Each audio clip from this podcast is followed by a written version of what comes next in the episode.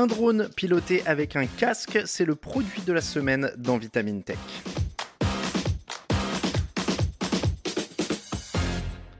FPV trois lettres qui ont révolutionné le marché grandissant des drones grand public. Avec son casque, l'Avata de la marque DJ vous permet de prendre de la hauteur pour une immersion totale. Voler en gardant les pieds sur terre, c'est déjà possible depuis quelques années avec ce qu'on appelle les drones FPV.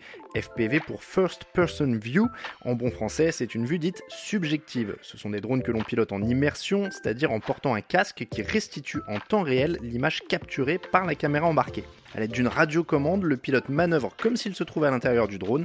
L'effet est garanti, surtout si on cherche à se faufiler entre les arbres ou à passer dans un encadrement de fenêtre par exemple. Mais voilà, jusqu'à il y a deux ans, cette pratique était réservée à une sorte d'élite. On les appelle les racers, des super pilotes de drone aux nerfs d'acier et aux réflexes affûtés. Faire partie de cette élite nécessitait de longues heures d'apprentissage pour aborder un pilotage très particulier.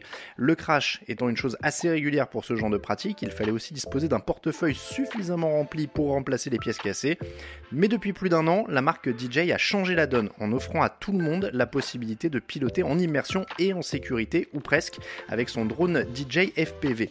Futura a d'ailleurs aiguisé son pilotage sur ce drone racé qui pardonne beaucoup autant qu'il impressionne. Aujourd'hui, voici son petit frère, l'Atava, un drone FPV encore plus petit, plus léger et tout aussi doué en images.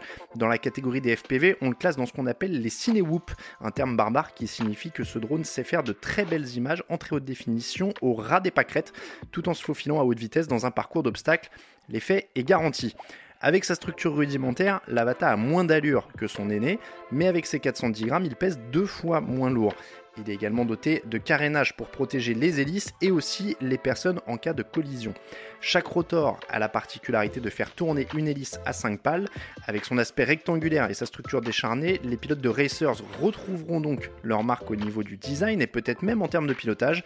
Ils ont la possibilité de débrayer la radiocommande pour retrouver le mode très particulier des commandes de pilotage des drones FPV. Autant vous dire que ce mode est inutilisable pour un débutant.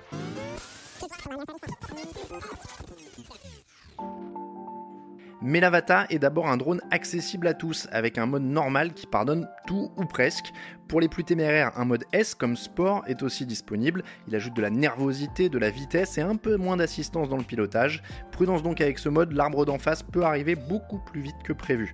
Côté autonomie, le constructeur annonce 18 minutes, une durée de vol qui est mesurée en mode stationnaire et sans vent. Autant dire qu'en réalité, et selon les manœuvres et les accélérations, on peut diviser au moins par 3 cette capacité.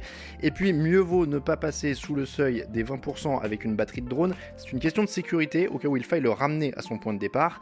Il en est de même si on veut faire durer la batterie qui coûte quand même 119 euros pièce. Mais revenons à cette fameuse caractéristique dite Cinewhoop. À l'avant du drone, on trouve une caméra suspendue dotée d'un capteur 1,17 pouces de 48 mégapixels. Elle représente l'équivalent d'un 35 mm avec un angle de vue de 155 degrés. Elle peut être inclinée et dispose d'une stabilisation numérique, ce qui est important avec un drone de ce type. La caméra peut filmer en 4K et plus précisément avec une définition de 4000 par 3000. Dans ce mode, elle peut enregistrer jusqu'à 60 images par seconde. Parlons maintenant du casque. Le drone est compatible avec le casque du DJ FPV, mais le constructeur propose une nouvelle version appelée DJ Goggles 2. Et il y a du changement, le casque est plus léger et dispose de deux antennes repliables qui donnent l'impression de porter des petites cornes. Au niveau des écrans, l'effet waouh est là, les deux mini-écrans sont très lumineux et leur définition de 1920 par 1080 procure une sensation visuelle impressionnante. En conjuguant ces qualités avec une latence de 30 millisecondes, le résultat est bluffant.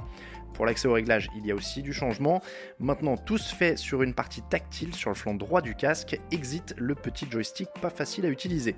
Si vous avez des soucis de vue, en plus de pouvoir régler l'écartement des écrans par rapport aux yeux, il est possible d'ajouter des verres correcteurs sur des supports de lentilles que l'on ajoute aux écrans. Maintenant, la vraie question qui fâche, est-ce qu'il est possible de s'exercer au vol libre sans contrainte? À l'intérieur d'un bâtiment, aucun souci. En revanche, à l'extérieur, c'est une autre histoire. Vous le savez certainement, la réglementation est raide pour pouvoir utiliser un drone de loisir. Elle est aussi assez difficile à comprendre puisque la réglementation française se superpose une autre européenne qui évolue sans cesse. Pour la France, du moins jusqu'en 2024, avec sa masse d'un peu plus de 400 grammes, le drone n'a pas besoin d'être enregistré sur le portail gouvernemental Alpha Tango ni d'être immatriculé. En revanche, il est nécessaire d'achever une formation en ligne sur le site Fox Alpha Tango. En pratique, le survol de personnes n'est pas autorisé ou alors très furtivement, mais cela ne durera pas lorsque la nouvelle réglementation européenne sera appliquée. Le drone devrait alors être classé en sous-catégorie A3 et sa plage d'utilisation sera beaucoup plus restrictive. Combien ça coûte aurait demandé le regretté Jean-Pierre Pernaud. Eh bien, question tarif, ce drone est disponible à partir de 579 euros sans casque ni radiocommande. Un bon compromis pour ceux qui ont déjà investi dans son prédécesseur. Sinon, le ticket d'entrée débute à 1149 euros avec le même casque que le DJI FPV et un contrôleur de mouvement. Il passe à 1429 euros si on opte pour le nouveau casque appelé DJI Goggles 2. C'est le prix du vol libre. C'est tout pour cet épisode de Vitamine Tech. Si ce n'est pas encore fait, je vous invite à nous retrouver sur vos applications de podcast préférées pour vous abonner et ne manquer aucun épisode à venir. Aux auditeurs et auditrices qui nous écoutent sur Apple Podcast, Spotify ou encore Podchaser, n'hésitez pas à nous laisser une note et un commentaire pour nous aider à faire connaître notre travail. Pour le reste, je vous souhaite à toutes et à tous une excellente journée et je vous dis à lundi prochain dans Vitamine Tech.